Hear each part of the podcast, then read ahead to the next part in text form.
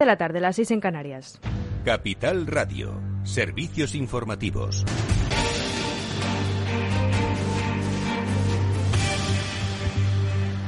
Buenas tardes. Sanidad notifica este martes 1.889 casos y 21 fallecidos por COVID-19. La incidencia acumulada se sitúa en 41,9 casos por cada 100.000 habitantes. En cuanto a la vacunación, aunque ya hemos superado el 78% de la población con pauta completa, el ritmo se ha ralentizado y en Europa, según ha informado la presidenta de la Comisión Europea, Ursula von der Leyen, mm, va a hacer una donación de 500 millones de vacunas en los próximos meses para países pobres.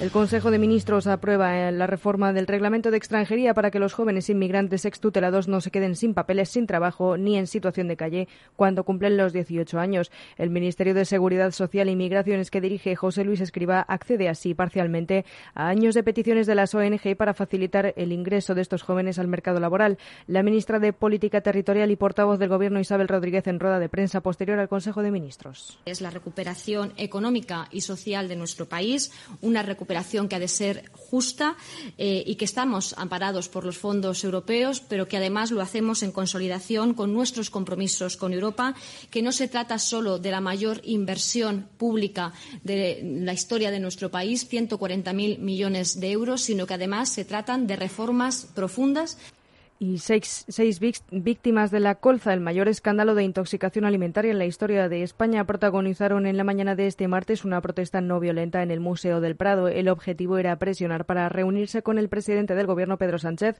y que las autoridades den una respuesta urgente a su situación de desamparo.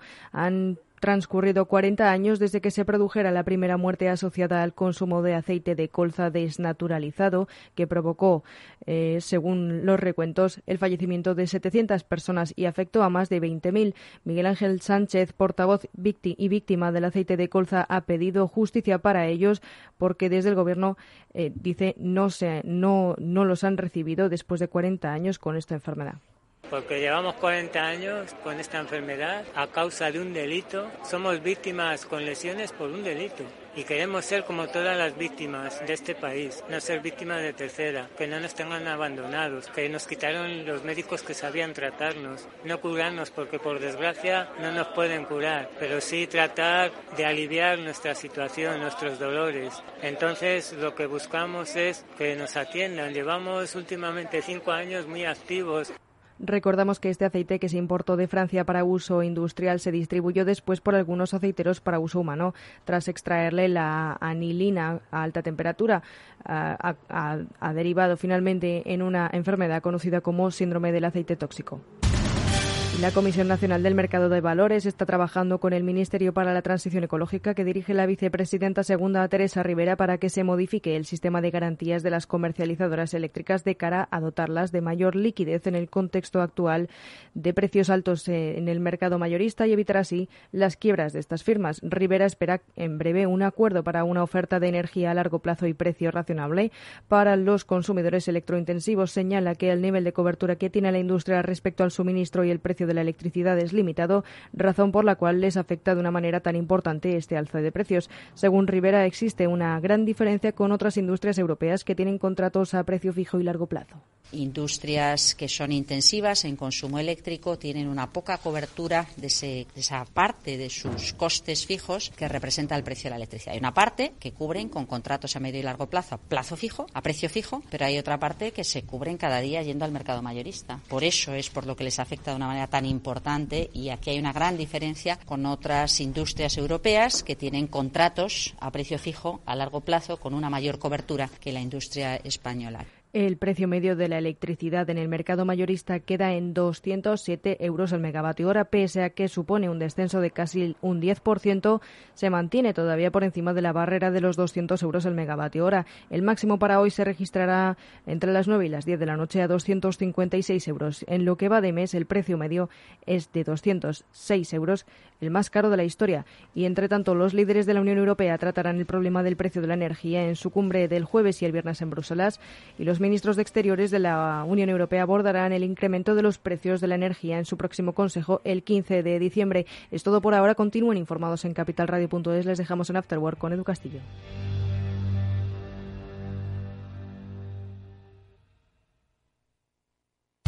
Invertir en acciones y ETFs con XTB tiene muchas ventajas. No tienes ninguna comisión hasta 100.000 euros al mes. La apertura de cuenta es online, rápida y sencilla. Y tenemos atención al cliente 24 horas al día en español. Más de 300.000 clientes ya confían en nosotros. xtb.es. Riesgo 6 de 6. Este número es indicativo del riesgo del producto, siendo uno indicativo del menor riesgo y 6 del mayor riesgo. Si piensas que defender los derechos humanos empieza por defender el derecho a la vida, por fin hay debate. Nace un periódico independiente, profesional, en abierto, respetuoso y con valores. Ya era hora. Eldebate.com. La actualidad desde los principios.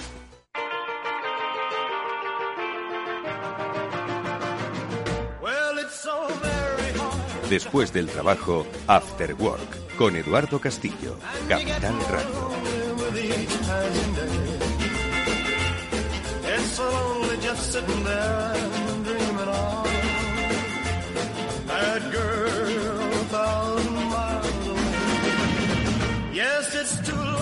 Amigos, ¿qué tal? Muy buenas tardes. Bienvenidos a este programa que ya comienza con todos vosotros y que hoy os va a hablar de mercados, de qué es lo que está pasando en los mercados de los, del suministro, prácticamente de todas las industrias, qué es lo que va a pasar de aquí a Navidad, si realmente lo que ya hemos venido por otro lado comentando en este programa con la ayuda de Félix López, al que ahora enseguida saludamos, pero yo creo que desde antes del verano, ¿no? Aquello de que los precios de los contenedores se habían disparado, hoy todos informamos de ello, pero entonces si hubieseis seguido el after work, pues habríais sabido que se estaba produciendo esta especulación. Bueno, pues volveremos a tocar el tema porque puede que afecte a las navidades y puede que afecte, bueno, no solo ya a las compras que vosotros queráis hacer, sino sobre todo al desarrollo de la industria. Y si una industria para, ya sabéis qué es lo que pasa. ERTE. Bueno, pues de especulación también vamos a hablar con un especialista, que es Jorge Uribe, que es profesor de estudios de economía en la Universidad Oberta de Cataluña, en la UOC, porque ha trabajado en un informe sobre la especulación del litio. Ya sabéis que el litio pues es lo que sirve para hacer baterías, y como todo va con baterías hoy, por lo menos lo que más nos importa, los coches y, y los móviles, bueno, pues han hecho un estudio en el que están apuntando que esas especulaciones que se producen en el litio pues pueden afectar precisamente a la producción. Así que de eso hablaremos en la primera parte del programa. Y luego, ojo, que tenemos una cita muy importante. Y tenemos una cita muy importante con una persona y con un acto. La persona es Federico Mayor Zaragoza. Ya sabéis que fue director general de la UNESCO, es presidente de la Fundación Cultura de Paz. Y con él vamos a hablar de la otra cita, la que va a tener lugar el próximo lunes, en el 75 aniversario de Naciones Unidas y la UNESCO, en el que la Federación Española de Asociaciones, Centros y Clubes para la UNESCO van a organizar una jornada el día 25 en el CaixaForum de Madrid, impresionante, y que es un toque de atención, ojo, a los grandes retos que tenemos por delante como humanidad. Así que no dejéis de escuchar las palabras de Federico Mayor Zaragoza. Amigos, empezamos el Afterworld. Bienvenidos.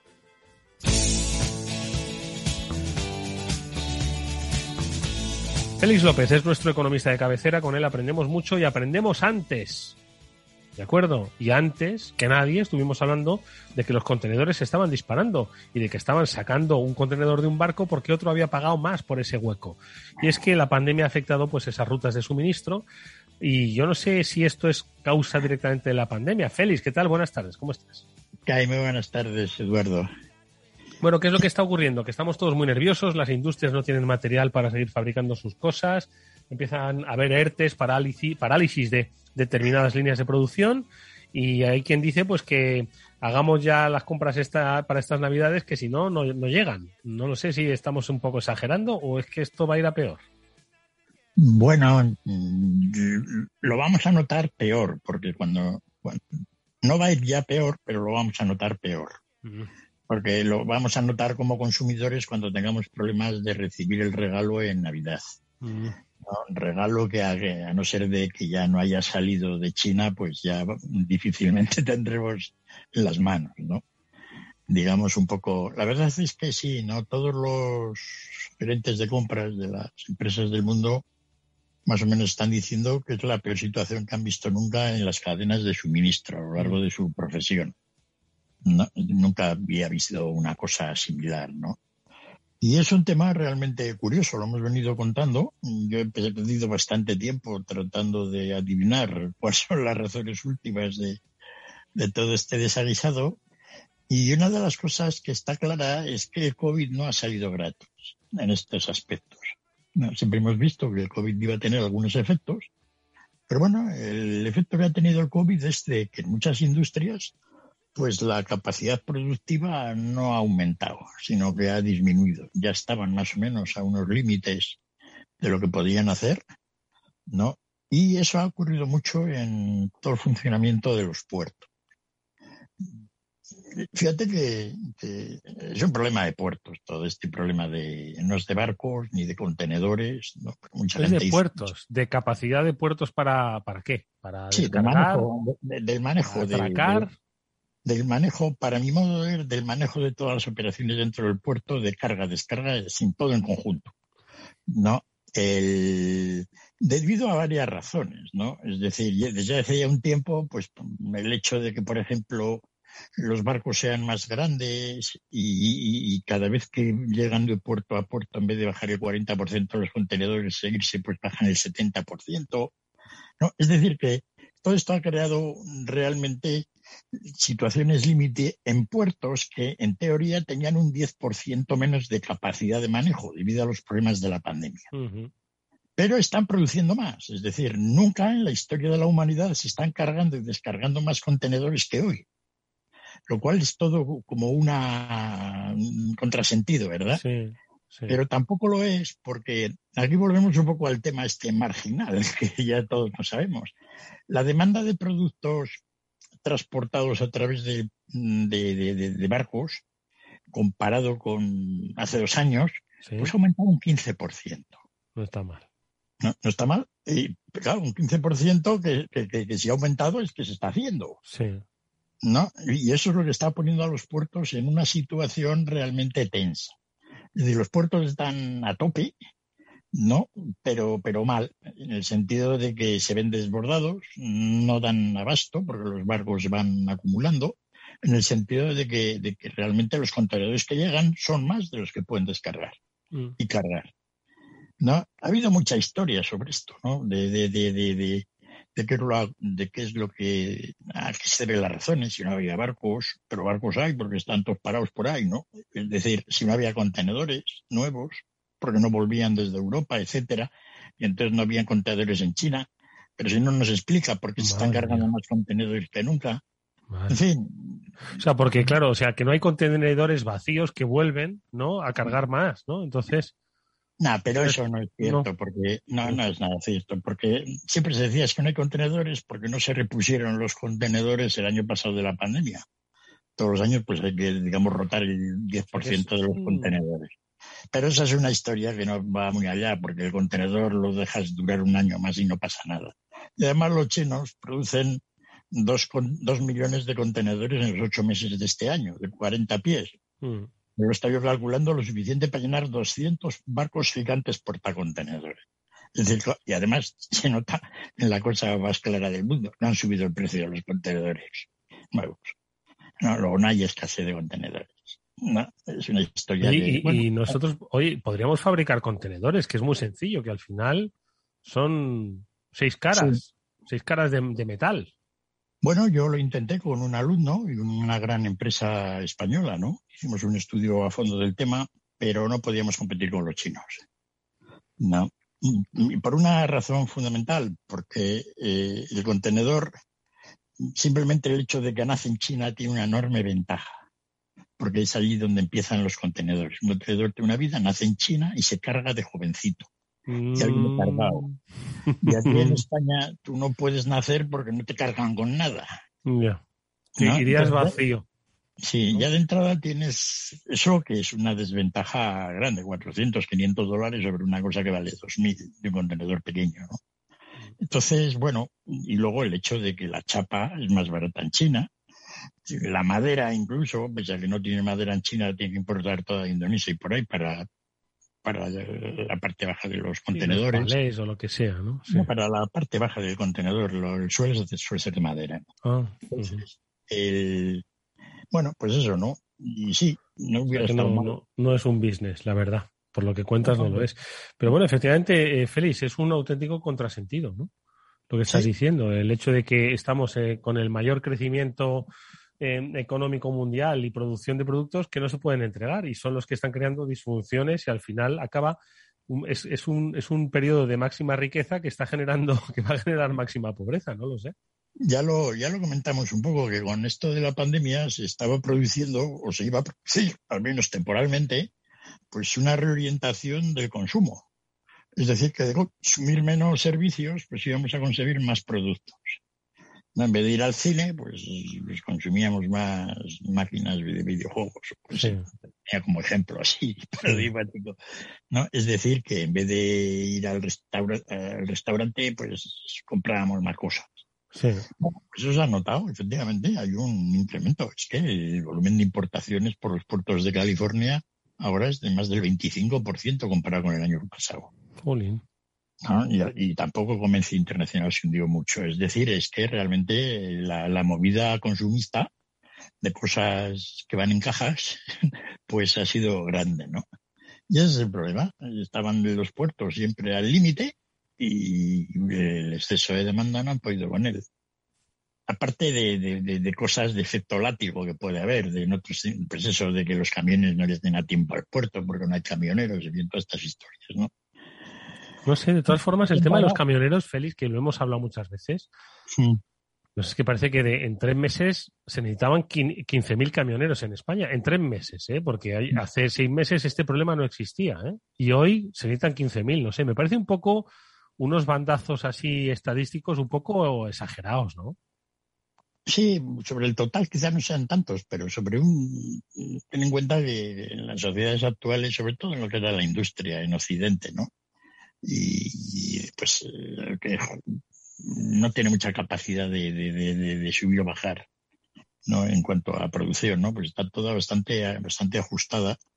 Y sí pues no cabe duda de que, de que una limitación en algún momento pero yo no creo que haya sido un problema de los camioneros ¿eh? esta vez aunque también ha habido sus más sus menos. Es un tema de funcionamiento de los puertos que estaban en una situación limitada por, debajo de su capacidad de poder hacer las cosas debido a la pandemia y les ha cogido con un exceso de demanda y mm. están trabajando de locura. Es decir, ahora un trabajo de los más estresantes debe ser uno de esos que mueve grúas en... Un estibador, ¿no? En un, sí, en un puerto de, de bueno, estibadores eran los que estibaban. Era poner las cosas dentro del barco, ¿no? Pero no, esto, esto no sé cómo se llamará bueno, lo contrario, lo contrario.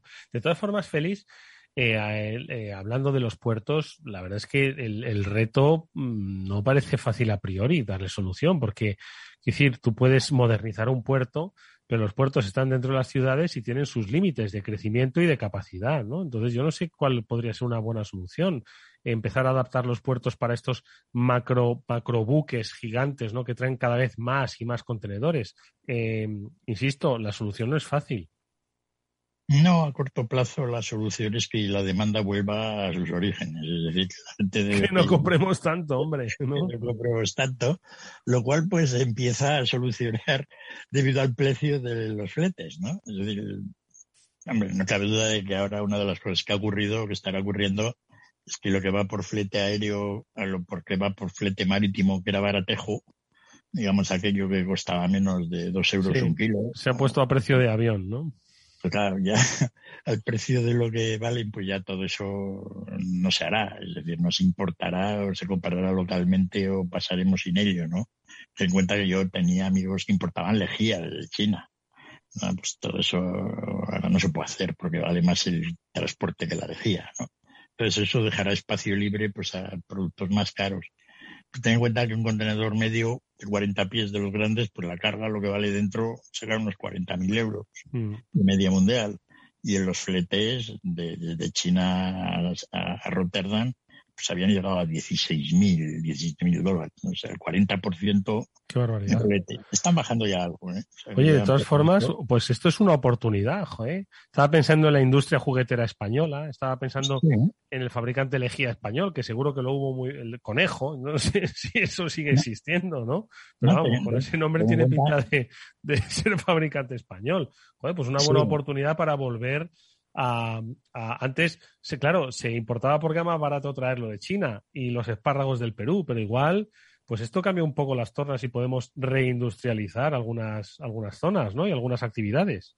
Sí, no hay duda de que, de que el coste del transporte marítimo pues hace el efecto de, como un arancel, ¿no? A los productos importados desde China. Una, la, diferencia de que el dinero se lo quedan los navieros en vez del gobierno en la aduana, ¿no? Mm. Y, sí, pero yo creo que, esto no puede durar mucho, ¿no? Porque de alguna manera, pues la gente se lo mirará ahora, los precios a cómo están, pues eso habrá evitado muchas cosas. Yo creo que había mucho pedido en Oriente que ya estaba contratado de hace meses, la gente ha tenido que tragarse los fletes porque no había otros y tampoco podían dejar la mercancía en el puerto, ¿no? Y todo eso, pero ahora la gente esté haciendo nuevos acopios, pues se lo estará pensando muy mucho, ¿no? Y los chinos tendrán que solucionar también, por lo que cabe, por la parte de su problema de los puertos, ¿no? Porque si no, menos problema tienen. Pero ya te digo que tampoco, tampoco es que hay un, problema de puertos, pero, pero tampoco es tan grande porque las exportaciones chinas ahora son las más altas de la historia. ¿Las exportaciones? Sí, hoy en día lo que se está cargando en los puertos chinos es el volumen mayor de mercancías de toda la historia. O sea, que, me olvido de, revitalizar la industria del juguete en Alicante, ¿no? Bueno, quiero decir que estarán cargando otras cosas, pero a los del juguete les viene bien, claro. Es decir, la industria del juguete eh, de Alicante pues va a tener mejores navidades, sustancialmente mejores que las que hubiera tenido sin todo este problema, claro. Mm. Sí que siempre hay alguno que se beneficia, menos mal. Sí, hombre, claro, claro. O sea que tú lo ves como algo puramente eh, coyuntural, que volverá un poquito en cuanto se desatasque lo de los puertos, volverá un poquito los flujos normales, bueno, con sus vaivenes, obviamente, pero volverán. ¿La energía está afectando a esto, Félix, o no? En principio no parece, ¿no? Que tenga una relación. Volverá a afectarlo un poco, ¿no? Porque como ahora está subiendo toda la energía y también está subiendo el petróleo y por lo tanto el fuel marino, pues, pues ahora cuesta un 40% más mover un barco de, allá para acá por, debido al, fuel oil, ¿no? Entonces, pero bueno, eso no es tanto comparado con lo que es la situación actual, ¿no? Que realmente, fíjate, que, que, hombre, no, todos los fletes les ha subido a todo el mundo, porque algunas compañías de las grandes, pues, tenían contratos a largo plazo, etcétera, un poco como pasa con la energía. Mm, Pero aún así, la diferencia en, gastos es enorme, ¿no? Bueno, pues Félix, permíteme que hablemos de, de, más energía. Bueno, en este caso la que dan las baterías, porque nuestro siguiente invitado, ahora enseguida le vamos a saludar, nos va a hablar de un estudio que ha realizado en el que apuntan a, ojo, movimientos especulativos con el litio, que es lo que nos falta, que es que ahora se encarezca el litio. Pues claro, todos queremos litio. Vamos a saludar enseguida a nuestro invitado.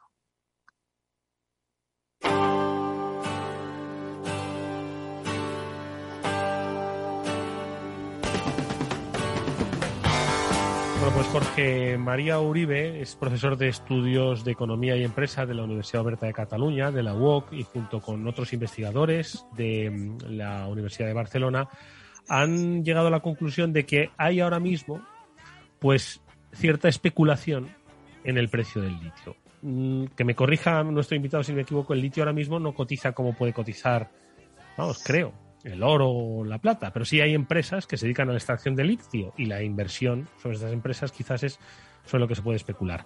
Eh, Jorge, ¿qué tal? Buenas tardes, bienvenido. Eh, buenas tardes, eh, gracias por la invitación.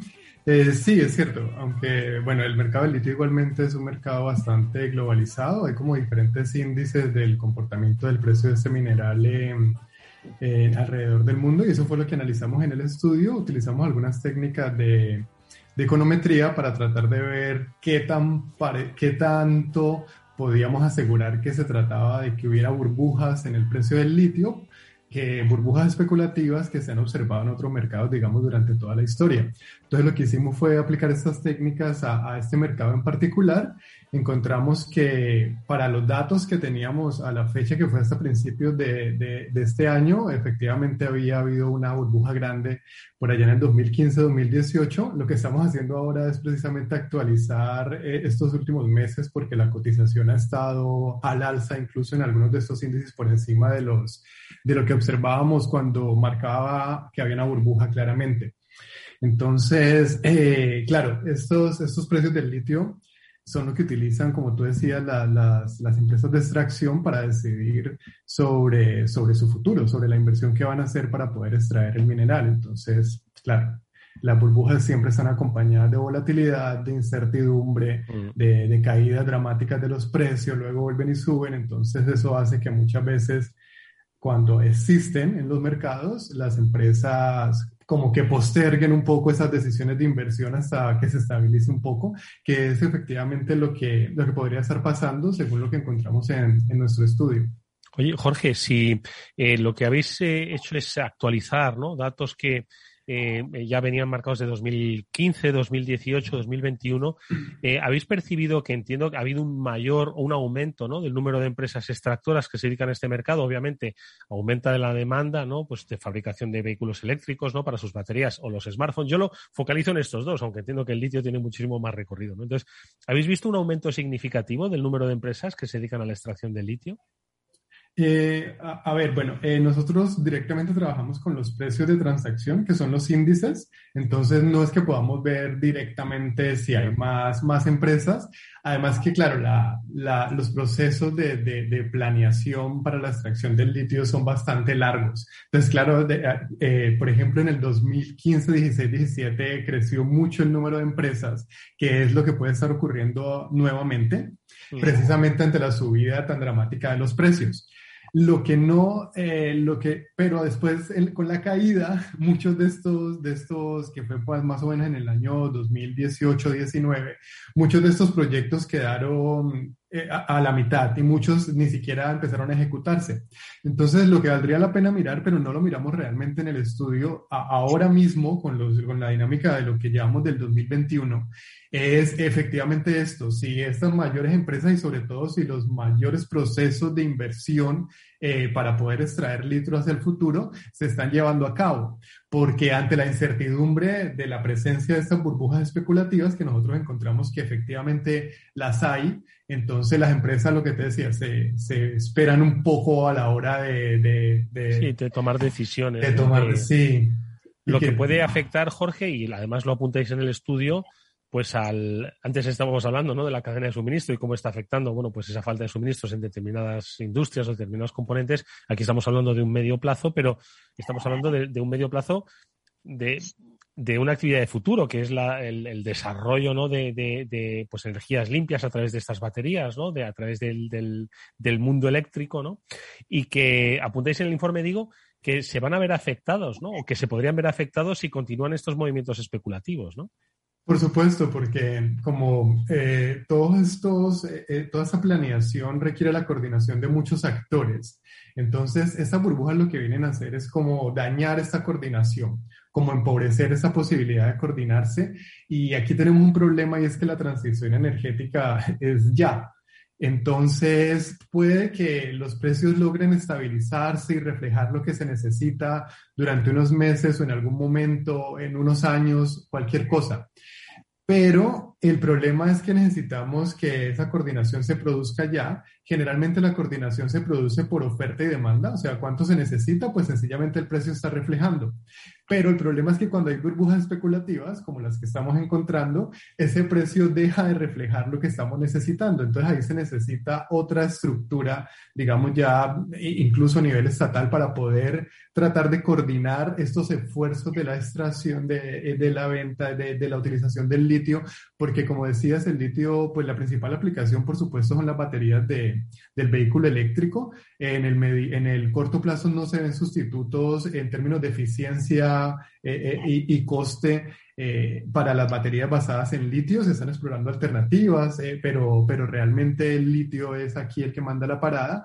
Y también hacia el futuro se, se prevé que también vaya a haber una demanda muy grande en el sector estacionario. Entonces estamos hablando de, de, hogares, de empresas. ¿Por qué? Porque en la medida en la que penetren más renovables dentro de la, dentro de la matriz de generación de electricidad, los renovables tienen eh, e, esta característica de que al estar tan atados al clima, entonces a veces se puede producir mucho eh, potencia y otras veces en cambio estamos en déficit.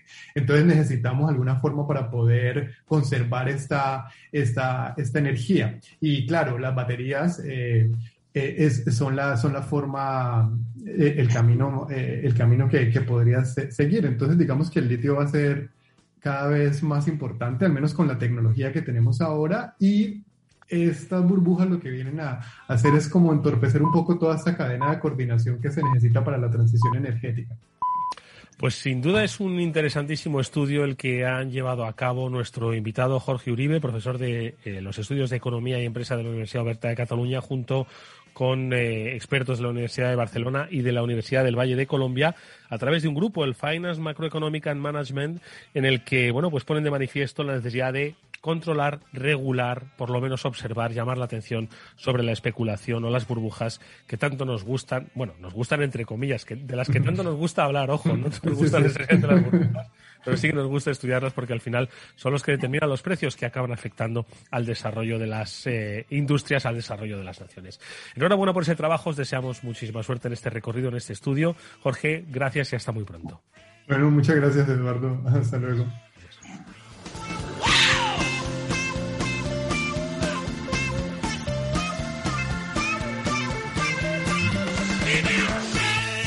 Félix, ¿qué te parece el estudio que han realizado, que ha realizado nuestro invitado? Eh, bueno, si es que, decir, cuando algo promete es, inevitable, ¿no? Que, haya movimientos especulativos a su alrededor. Y, de alguna forma, pues esto, pues como todo, obviamente, ¿no? Los movimientos especulativos afectan, pero aquí estamos hablando de objetivos de desarrollo sostenible, estamos hablando de transición ecológica aquí, estamos hablando de, de la construcción del futuro. ¿Qué te parece? Sí, no, la verdad es que eh, siempre en un producto tan crítico como lo hemos comentado aquí con, Chimo y con las baterías varias veces, ¿no? Eh, la, historia de la batería con litio y el cobalto, eh, bueno, va por, digamos, narrativas, ¿no? Hace tres años pues hubo una narrativa de que empezaba la, la energía eléctrica en los coches y entonces el litio pues se fue por las nubes como el cobalto y luego cuando vio que todavía no se hacían tantos coches pues todo aquello cayó, ¿no? Mm. Pero ahora el litio ha vuelto a subir enormemente y el cobalto también menos, ¿no? Entonces, es cierto que no hay de momento sustitutos a la batería de litio, ¿no? Están haciendo intentos con las baterías de sodio, que parece ser que son más baratejas y, en algún momento pues podrán hacerlo.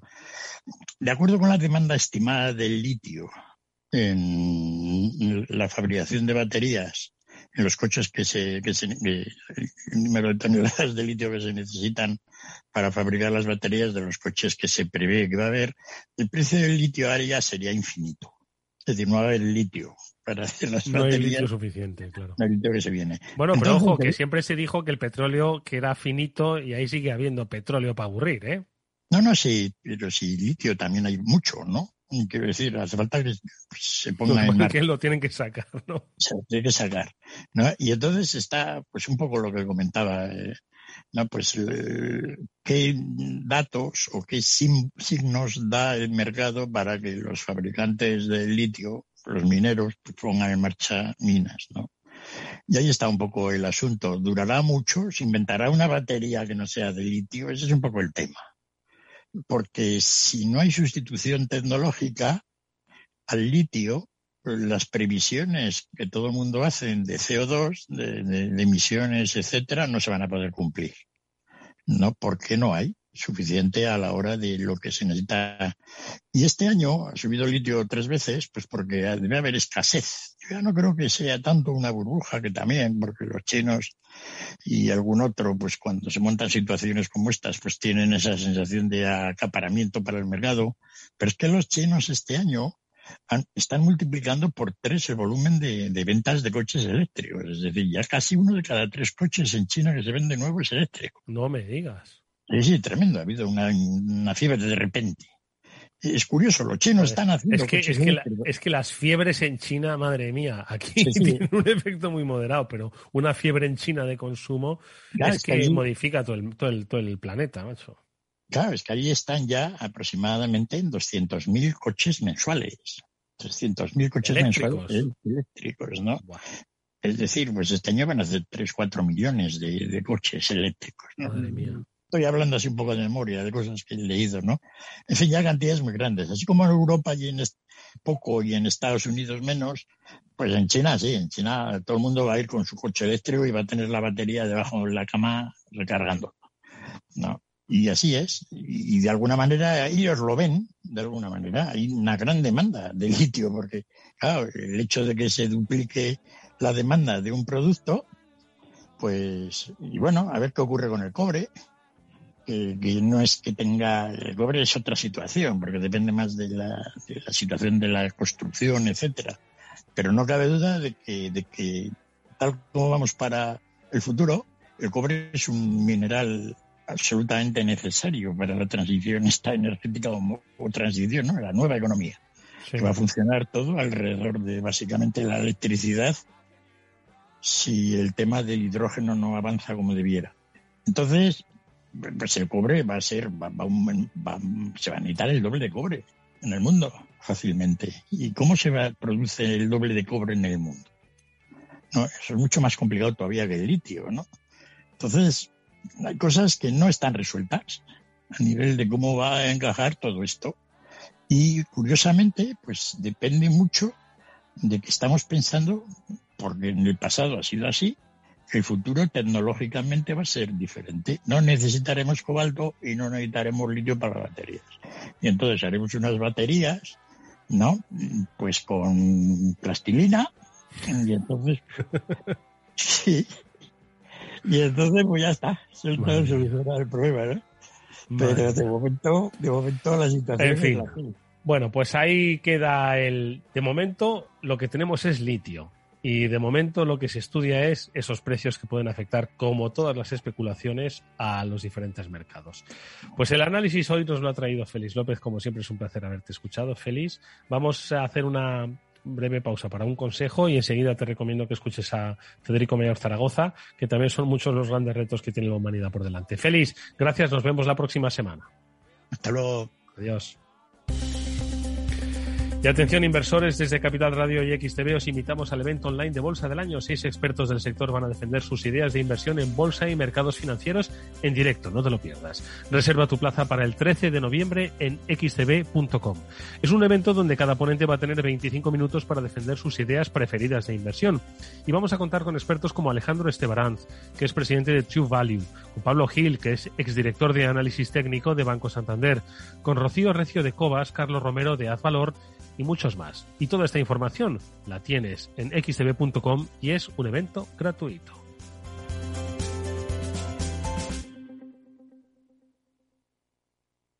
After Work con Eduardo Castillo.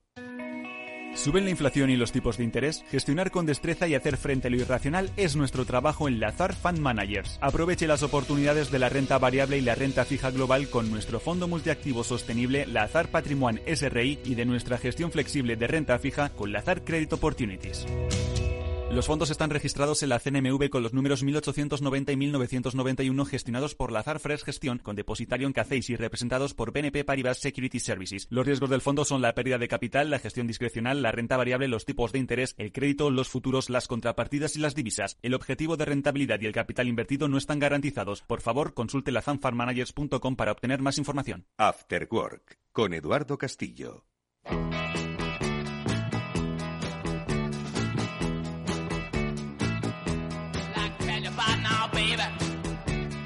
Bueno, pues hoy queremos cerrar nuestro programa con una cita muy importante. En realidad son dos citas. Una la que tienen ustedes el próximo 25 de octubre, porque se celebra el 75 aniversario de Naciones Unidas en la UNESCO y con ese motivo se celebra al mismo tiempo un encuentro internacional, presencial, virtual, organizado por la Federación Española de Asociaciones, Centros Culturales y Clubes para la UNESCO, que quiere hacer un segundo llamamiento. Y es que eh, los pueblos de la Tierra tienen que ser conscientes de los grandes retos a los que se enfrenta la humanidad. Y precisamente en este foro se va a debatir sobre cuál es el futuro que queremos para nuestra humanidad.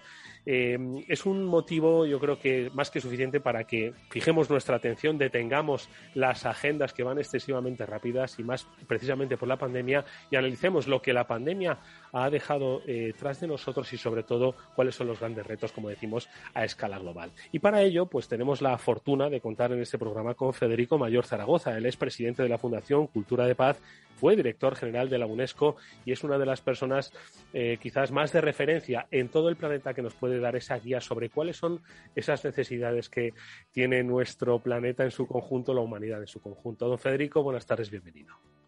¿Qué hay? Buenas tardes. ¿Cómo está? Encantado de saludarle. Bueno, 75 años de Naciones Unidas y la UNESCO. Para muchos forma parte este aniversario, pues claro, de los libros de historia. Sin embargo, hoy tenemos que hacerlo más de actualidad que nunca, porque no solo por la cita que tenemos el próximo día 25, sino quizás por los grandes retos a los que nos enfrentamos como, como aldea global, y es que la información va muy rápida, las cosas pasan demasiado rápidas, pasan demasiado radicales, parece que nos focalizamos eh, solo en la pandemia, y lo que ha hecho la pandemia, Federico, es, entiendo que agravar muchos de los grandes retos que tenemos que poner sobre la mesa y que van más allá incluso de la propia pandemia. Sí, pero la pandemia también nos ha permitido reflexionar, nos ha dado tiempo cosa que yo aconsejo que todo el mundo haga todos los días, un momento, por la mañana, por la noche, un rato para reflexionar. Y ahora hemos tenido, durante el confinamiento, mucho espacio y mucho tiempo para hacerlo.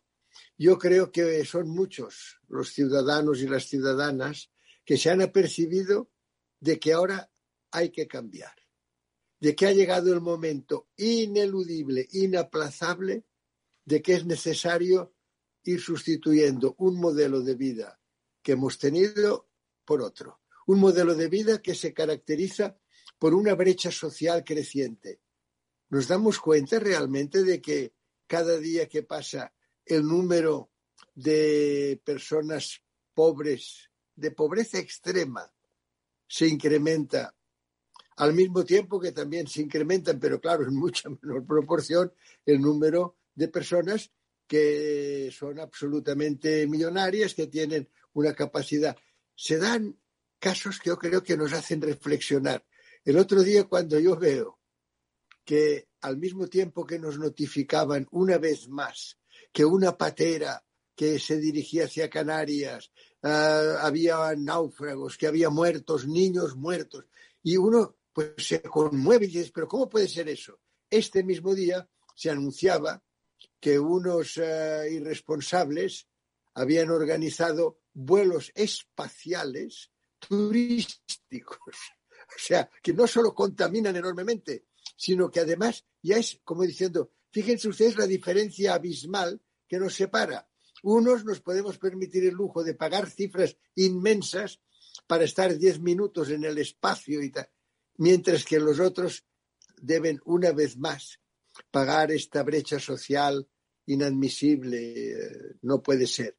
Yo creo que por eso que esta pandemia ha dado a muchos la posibilidad de reflexionar y decir, no, no, ahora sí que tenemos que poner en práctica la Agenda 2030. Mire qué ha costado, mire qué ha costado. Han pasado años y años desde que eh, Aurelio Pechey nos dijo en el año 72, hay límites al crecimiento. Y cuando después tuvimos la cumbre de la Tierra en el año 1992 y otra cumbre de la Tierra en el año 2002 y otra cumbre, nunca nos han hecho caso. ¿Por qué?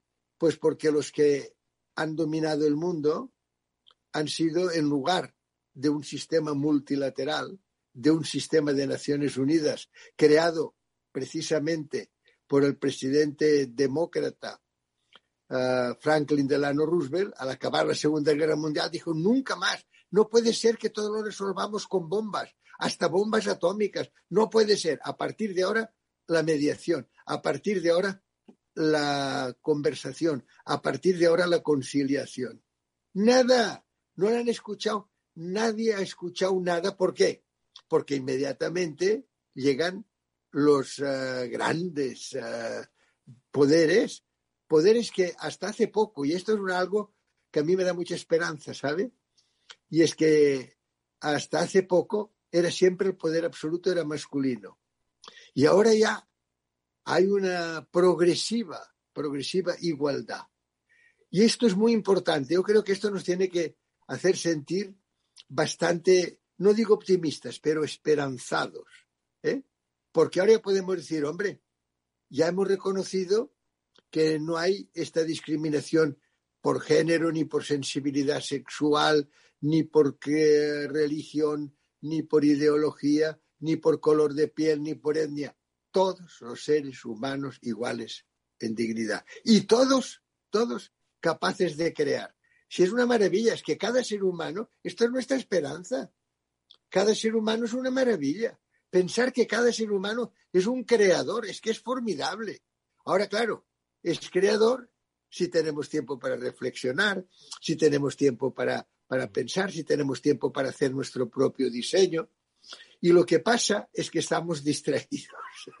Pues si le parece, Federico, yo creo que es una muy buena propuesta. Vamos a detenernos un poco, vamos a pararnos a reflexionar y yo creo que el próximo lunes, día 25 de octubre, hay una cita pues muy buena para poder reflexionar y volver a tomar conciencia sobre esos grandes retos, ¿no? Sobre mm, cuál es esa disparidad del mismo mundo en el que vivimos todos, donde hay niños que mueren en pateras y hay multimillonarios que viajan por placer al espacio durante diez minutos. Estamos hablando de un encuentro que va a tener lugar en el Caixa Forum de Madrid, donde va a haber muchísimas personalidades, donde va a haber a lo largo de la jornada muchísimas eh, voces que van a, entiendo que a reivindicar un poco, pues eh, no solo la figura de la UNESCO y de las Naciones Unidas como garante de la igualdad de nuestro planeta en tiempos de globalización y desglobalización, son tiempos extraños, la verdad, don Federico, pero en el que pues ¿cuál es el objetivo que se persigue con este encuentro organizado por la Federación Española de Centros, Clubes y Asociaciones para la UNESCO? ¿Qué es lo que van a hacer en este encuentro en Caixa Forum? Pues mire, lo primero usted lo acaba de, don Eduardo, lo acaba usted de, resumir muy bien. Acaba usted de decir que de lo que se trata es de un deber de memoria. Es decir, ¿por qué se creó las Naciones Unidas en 1945? Al acabar una guerra horrible, una guerra con genocidio, con holocausto, aquella guerra horrible que se produjo precisamente porque ya había habido un intento antes de las Naciones Unidas de que fuera la palabra y no la fuerza la que prevaleciera. Ya había habido y había sido el presidente Woodrow Wilson, un presidente demócrata de los Estados Unidos en el año 1919, al acabar la Primera Guerra Mundial, ya dijo, no, no, esto ya se ha acabado. Ahora vamos a entendernos por la mediación, por la negociación, por la conciliación, por la palabra. Ahora vamos, en lugar de civis pacem para bellum, si quieres la paz, prepara la guerra, ahora haremos civis pacem para verbum, prepara la palabra, prepara. Muy bien, bueno, estaba todo perfecto, ¿no? Pero claro, amigo, el Partido Republicano de los Estados Unidos, desde el primer momento, nunca ha querido saber nada de multilateralismo ni el, la hegemonía. Aquí mandamos nosotros. En el mundo manda los Estados Unidos. Punto de la línea. Los Estados Unidos, Partido Republicano, porque Woodrow Wilson pretendió lo contrario. Bueno, pues se dio. Yo esto insisto mucho en ello porque es muy importante. La inmensa incoherencia de que los Estados Unidos, cuyo presidente propone la Sociedad de Naciones, nunca perteneció a la Sociedad de Naciones. Y entonces, ¿qué es lo que pasa? Pues al ser una sociedad de naciones débil, sin la capacidad de reacción ni de negociación, ¿qué es lo que pasó? Pues que permitió que hubiera un señor llamado Hitler y otro llamado Mussolini y otro llamado Hirohito, que con su supremacismo, con su consideración de que ellos son superiores y los demás no lo son, pues hizo que se hiciera una segunda guerra, la Segunda Guerra Mundial, al término de la cual Roosevelt hace lo mismo que hizo Wilson y crea un multilateralismo excelente. E inmediatamente el Partido Republicano se pone en contra. Y de momento hubo la Guerra Fría entre la Unión Soviética y los Estados Unidos. Pero después, a partir de los años 80, ya es una vez más la hegemonía de los Estados Unidos. Y los presidentes republicanos fue precisamente Reagan el que creó en, los, en la década de los 80, al final, el que creó el primer G6, un grupo, fíjese, seis países para gobernar el mundo que tiene 196 estados reconocidos. ¿Pero qué es eso? ¿Pero qué disparate? Bueno, pues estos disparates se han aceptado. Por eso, porque el eh, señor Reagan dijo, a partir de ahora G6. Y G6 ha sido siempre el G1, y el G7 el G1, y el G20 el G1. Aquí mandamos nosotros y se acabó. La gobernanza neoliberal, plutocrática, es decir, han sido los ricos los que han mandado en el mundo. ¿eh? Han sido unos grandes uh, poderes militares. Usted sabe que cada día se invierten en gastos militares cuatro mil millones de dólares. Bueno, pues claro, no puede ser, ¿no? Pero ahora se han unido los grandes de la tecnología digital. Claro, aquí tenemos unos señores que van por delante por esto con 60, 70, 80 mil millones de dólares, ¿verdad? Y todo eso ha sido puesto de manifiesto por Intermon Oxfam. Yo creo que es muy bueno que se lea y se diga, ¿cómo puede ser que toda la ciudadanía del mundo, somos casi 7 mil millones de personas, mm. en estos momentos haya unos 18 o 20 consorcios de estos que tienen una cantidad superior a la de la mitad de los habitantes de la Tierra. Pero ¿qué es eso? Por tanto, ha llegado el momento de la transformación del mundo.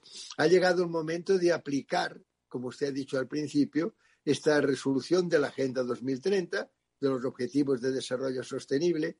Y este es el gran llamamiento que hacemos en esta reunión del día 25 en mm. CaixaForum. La, eh, es la Federación de Española de eh, Centros UNESCO y la Fundación Cultura de Paz y otras muchas organizaciones internacionales y nacionales para decir, ha llegado el momento del multilateralismo. Ha llegado el momento de que sí que digamos que ahora ya no hay poder absoluto masculino, ya ahora aceptamos un multilateralismo democrático. Porque, don Federico, dentro de todos los grandes retos ¿no? a los que ahora mismo pues, se enfrenta la humanidad, en, los años 20 hubo grandes retos, en los años 50 hubo otros grandes retos, hoy los hay. Pero hay un llamamiento a los pueblos, que es el que se quiere hacer desde este encuentro, a propósito del 75 aniversario, que no es que me llame la atención, sino que me genera mucha inquietud, como entiendo que a muchos oyentes. Se habla de que la habitabilidad del mundo se aproxima a puntos de no retorno. Es decir, que o se hacen cambios eh, drásticos o hay algunos aspectos que van a ser irreversibles para pues la convivencia del planeta, ¿no? Yo, mm, es decir, y son inquietantes. Oiga, oiga, me encanta, me encanta el análisis que hace, porque, claro, usted facilita mucho el que le conteste. Precisamente es esta irreversibilidad potencial la que, a mi modo de ver, hace que ahora la ciudadanía se tenga que plantear muy seriamente que ya no puede seguir de espectadora, que ya no puede seguir aquí siguiendo lo que dicen las redes sociales, lo que dicen tal. ahora, oiga, cada ser humano tiene que decir, no, no, yo puedo hoy participar, participo, luego existo. Y si no participo, si estoy distraído o si formo parte de estas multitudes que se dejan gobernar por los grandes fortunas, entonces no habrá nada que hacer y llegaremos efectivamente a situaciones de no retorno. Esto es gravísimo. Usted ahora imagínese cómo podemos mirar a nuestros hijos y a nuestros nietos y decirles, oye, os vamos a dejar un legado intergeneracional hecho un desastre. La habitabilidad de la tierra comprometida, la temperatura de la, de la tierra y del mar, y del mar comprometida. ¿Pero qué es eso? Si hemos estado llamando hace más de 30 años diciendo que los océanos están perdiendo su capacidad de recaptura del anhídrido carbónico. Los océanos son los dos tercios de la piel de la Tierra. ¿No nos damos cuenta? Pues bien, en lugar de decir, pues vamos a actuar y vamos aquí únicamente a ver qué es lo que dicen los, estos grandes consorcios que son los que han tenido la gobernanza en estos 30 últimos años. No puede ser. Ahora tenemos que cambiar y tenemos que decir, ahora sí, ve, ahora ya se puede aplicar la Carta de las Naciones Unidas, que dice, nosotros los pueblos hemos resuelto evitar a las generaciones venideras el horror de la guerra. Ahora ya podemos decir, nosotros los pueblos, porque hasta ahora no teníamos voz, ahora ya la tenemos, ahora ya todos podemos en el WhatsApp y tal decir lo que queremos. ¿Y por qué estamos callados? Es un delito de silencio. Ahora ya tenemos que hablar y tenemos que hablar en nombre de las generaciones venideras. Si nosotros no cumplimos nuestros deberes con las generaciones venideras, las generaciones venideras no podrán ejercer sus derechos humanos. Don Federico, y esa apelación a la sociedad civil para que tome voz y, mando en, eh, la conducción de los grandes retos eh, de futuro, del futuro de la humanidad, eh, ¿cómo lo logramos? ¿Cómo se realiza ese paso a la acción? Hay una llamada a la acción, pero el siguiente es pasar a la acción, que ya sabemos que muchas veces la sociedad civil muchas veces lo intenta, pero no sabe cómo. Entonces, ¿cómo se pasa a la acción en este caso? Pues eh, esto yo creo que esta pregunta es esencial y esta nos la tenemos que hacer cada uno de nosotros. Y tenemos que decir, lo que ha dicho Soledad Gallego hace unos meses y que yo repito mucho, es verdad que los, eh, la mayor parte de los seres humanos hoy estamos distraídos. Ya sabe lo que dijo, ¿eh? Dijo que con todas estas redes sociales y todo esto, dijo Soledad Gallego, son armas de distracción masiva. Mm. Estamos distraídos. No estamos estamos actuando como deberíamos. Y entonces yo encuentro que esto sí que es un problema que tenemos todos que solucionar y tenemos que pasar a la acción. Y tenemos que decir, si somos 196 países en las Naciones Unidas, queremos que los 196 actúen, participen. Claro, desde un punto de vista ponderado y proporcional, pero participar. Participo, luego existo. Yo encuentro que esta tiene que ser hoy la gran reflexión que tenemos que hacernos. Bueno, pues yo hago un llamamiento al mismo tiempo a que no dejéis de interesaros por esta interesantísima cita que va a tener lugar el próximo día 25 de octubre desde las 9 de la mañana en el eh, Caixa Forum de Madrid y que con la colaboración de eh, la Federación Española de Asociaciones, Centros y Clubes para la UNESCO, la propia eh, Fundación Cultura de Paz, que preside nuestro invitado hoy, bueno, pues van a poder escuchar a em, personas, bueno, pues yo creo que muy significativas, que han eh, trabajado durante muchos años por el futuro de la humanidad y que en esta, en esta interesante cita se van a poder em, concentrar muchísimas ideas que tienen que ver con el futuro de nuestra vida, con el futuro de nuestro trabajo, con el futuro de nuestra familia, con el legado que vamos a dejar a nuestras familias. Y yo creo que merece la pena, como decimos, eh, dejar por un momento las redes sociales, eh, liberarnos del ruido al que estamos sometidos permanentemente y fijarnos en los grandes retos que como humanidad debemos participar.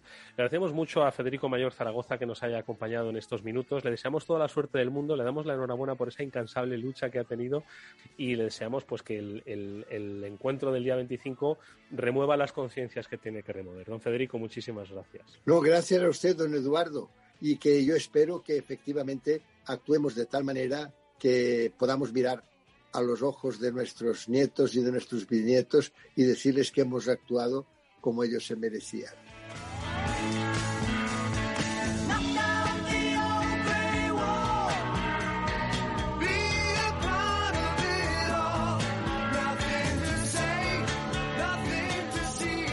Bueno amigos, pues hasta aquí nuestro programa de hoy. Néstor Betancor estuvo gestionando técnicamente el programa. Os habló Eduardo Castillo, como siempre un placer haciéndolo. Nos vemos mañana.